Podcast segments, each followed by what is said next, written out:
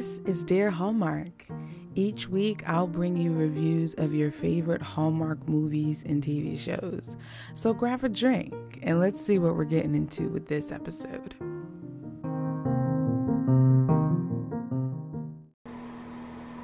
Hello, everyone. Welcome to a new week here at Dear Hallmark. Cheers to you whenever, wherever you're listening to this. Good morning, good evening, good afternoon. My name is Dara, and you have just entered a space where we talk about all things Hallmark Channel movies, TV shows, and stuff. You guys, we're talking about just one kiss today. But before we get into that, how was your weekend?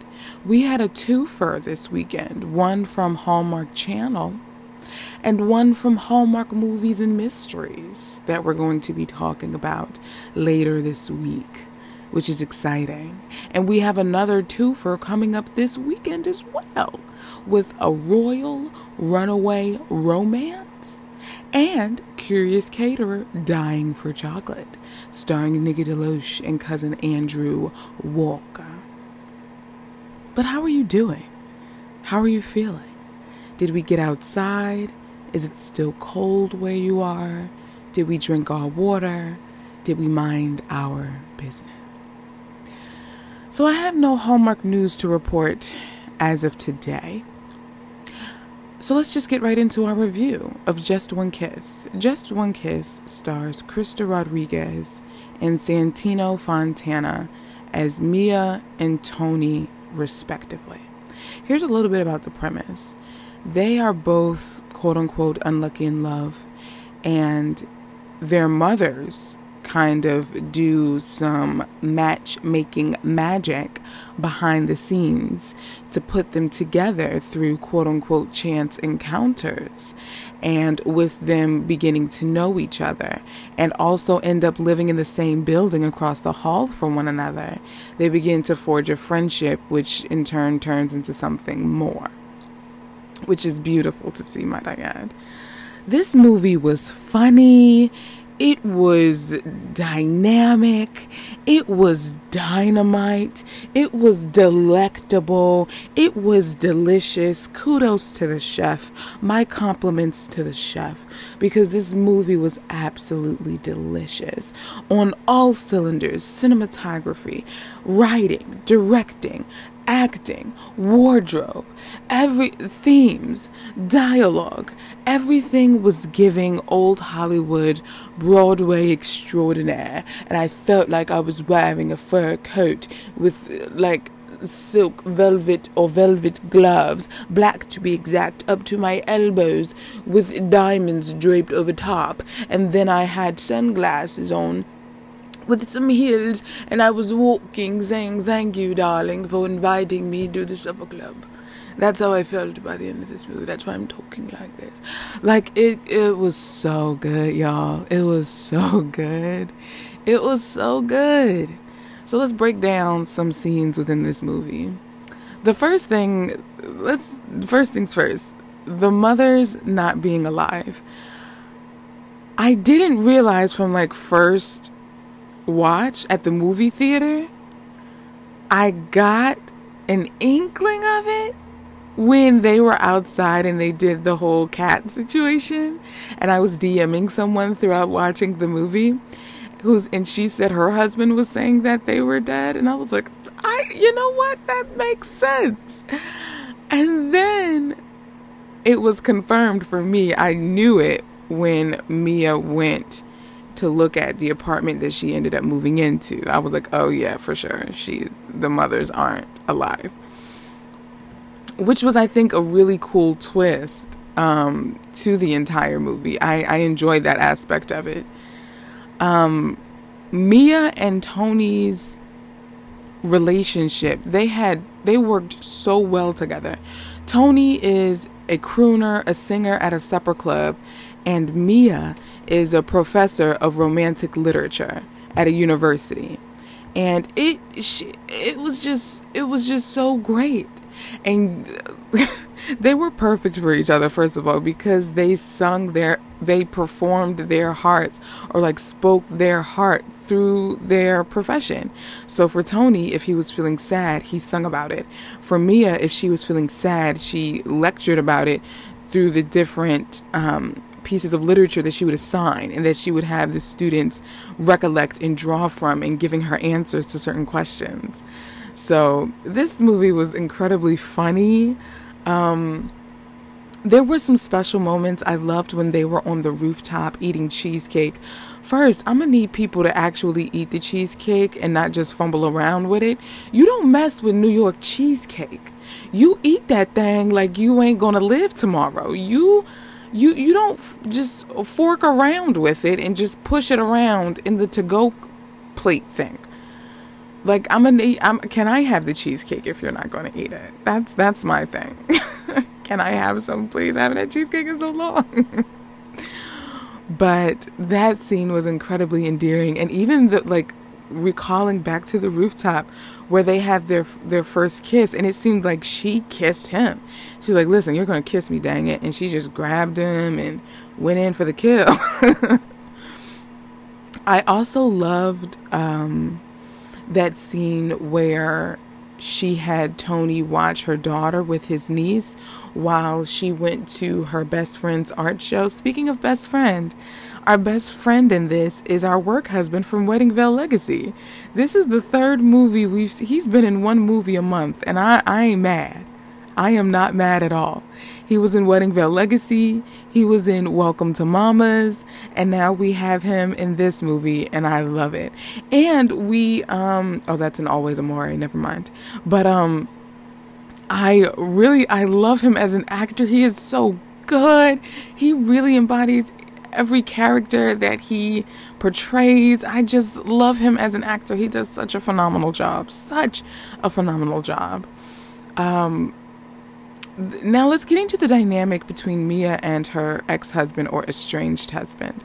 Cuz that was a little point of contention for me. She wasn't fully divorced. Because we see in the movie that she is looking at the divorce papers and then she ends up finally signing them. So she's never actually divorced, she's just separated, but she's still pursuing a relationship with someone else while she's separated. That's something that I just don't that doesn't sit well with me. I just wish that they were just clean cut divorced and it could be the her ex-husband trying to get back into their life because he's clean, you know. But the actor who plays her estranged husband is from A Honeymoon to Remember, which is an Up TV movie that I reviewed on YouTube. By the way, I'm still planning to review Wedding Fix trust and believe. I'm, I'm gonna I'm gonna do it. I am going to do it. That one stars Andrea Brooks, which is why I want to do it. Um, that I just, I just, yeah, that part, the ex-husband dynamic. However, he played the mess out of that part. Let's be clear. He gave, he brought 100%. He brought his A and A plus game to that role.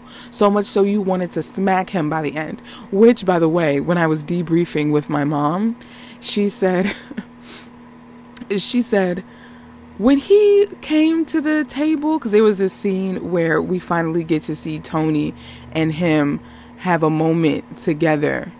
And he sits down at the table in Mia's apartment. Tony brought Mia breakfast. He brought her cannolis and coffee, and she went to the room to go do something else, which left Tony and her estranged husband in the room together alone. And you can tell she was like, oh, shoot, well, I'm gonna hurry up and be right back. So while she's gone, um, ex husband decides to take it upon himself to, you know, want to threaten him and do all this other stuff. To have the nerve to take a bite of the cannoli leave it on the plate, take the coffee that Tony brought her, and leave. I'm just thinking, what in the world? and my mom said, Oh, when he did that, I wanted to smack him. I said, Yes, mom. Yes, mom.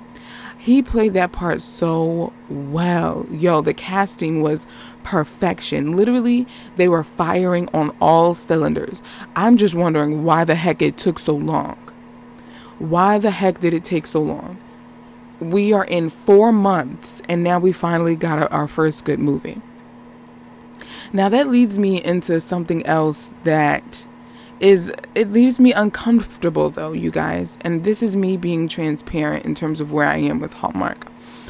So I while I'm new to the review Hallmark game, I'm not new to the Hallmark universe in general. I started off watching Hallmark Christmas movies and then be, you know, and I would watch them on Amazon Prime as one-offs, not really paying attention or sticking with like the names of actors, the names of people. I just knew that okay, it's a Hallmark movie. I'm just going to watch it because I need a moment of escape. And there was something comforting and endearing and and and it, it gave me a hug, yeah. This movie as incredibly new and just so other that we've seen, I feel like it's still missing that comfort, nostalgic escape, escape quality that I go to Hallmark for, if that makes sense. For instance, there were some references in this movie. They're referencing Lady Gaga and Ryan Reynolds. I'm like, wait, no, no, no, no, no. Too realistic. Too realistic another another um, issue. The ex husband he had some bouts of with alcoholism. I'm like, yo, I ain't trying to like. I, there's enough sad stuff going on in the world. I don't I don't need to be dealing with alcoholism and you know. What I will say though, I I really appreciated that on the the guy side with um with Tony Romano him being a supper club singer and dealing with the insecurity of that. He felt like he wasn't doing enough just because he was a singer. And so throughout the movie, you see Mia affirming him in that. Like, you're doing what you've been called to do, you're doing what you're destined to do. Own it, live in it. I appreciated that aspect. But getting back to the new Hallmark, I there's just still a nostalgic quality, a comforting quality that to me seems to be missing that I'm I hope that they don't abandon completely. Um, and this is coming from me. I was watching Once Upon a Prince um, last week, and I didn't finish it, but I'm like, yo, this I forgot how cute that movie was. It stars Jonathan Keltz as our prince. He's one of my favorite princes.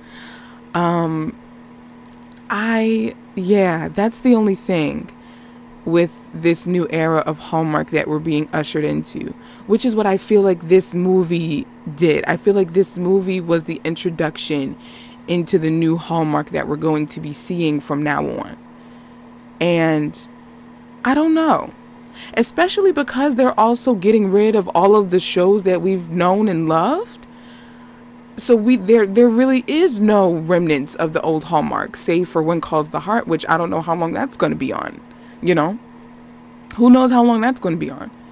So I just, it's a lot for me to deal with as a viewer, as someone who's incredibly passionate about the Hallmark brand and vision and how how how I see so much potential in them as a network and what they can do with the the niche that they that they've carved out for themselves. I just find it it can be jarring you know, it can just be jarring. Um, and it, it was a bit jarring for me. And again, I just hope that there is some type of nostalgic, heartwarming quality to it.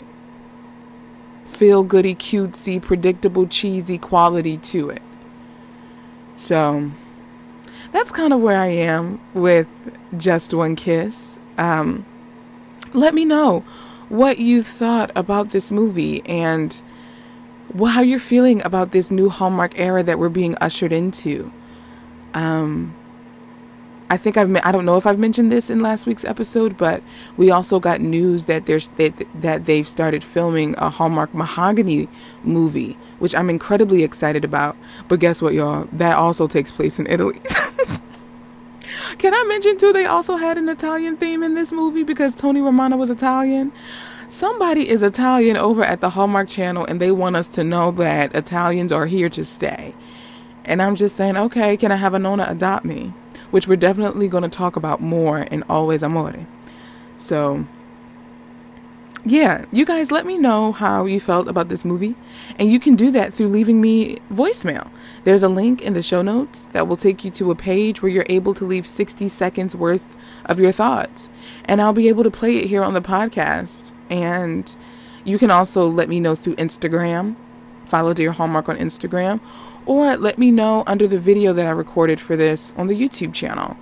Um, with the podcast, I tend to go more in depth with my reviews because of the medium of it being a podcast. You know, I don't want the videos on YouTube to be too long, and um, I do tend to get a little more theatric in my YouTube videos because of my YouTube videos tend to get more of my first impression reactions from it. Um, and then the podcast, I'm able to have some time to sit with it more, which is why you'll get a more in depth analysis of what I feel about the movie. So be sure to check out the YouTube video version of this review for Just One Kiss as well. And subscribe if you haven't already. Um, yeah, y'all. And in other news, I am going to be at RomaDrama happening June 24th to the 26th at West Palm Beach. I'm going to be vending, I'm going to be selling my books. Chasing Wind, and I'm also going to bring a couple of copies of my first book that I published that I have uh, for you guys to enjoy. It is a collection of short stories and poems that I wrote at a very pivotal point in my life in 2019 that I hope you guys will enjoy and that it'll it intrigue you and it'll it'll provide a little pocket of escape for when you need a moment to breathe. That was my intention for that book. So, well, you guys, thank you so much for tuning in to this episode of the Dear Hallmark podcast. I look forward to talking with you guys tomorrow when we get into episodes three and four of season five of Chesapeake Shores. Ciao, my friends.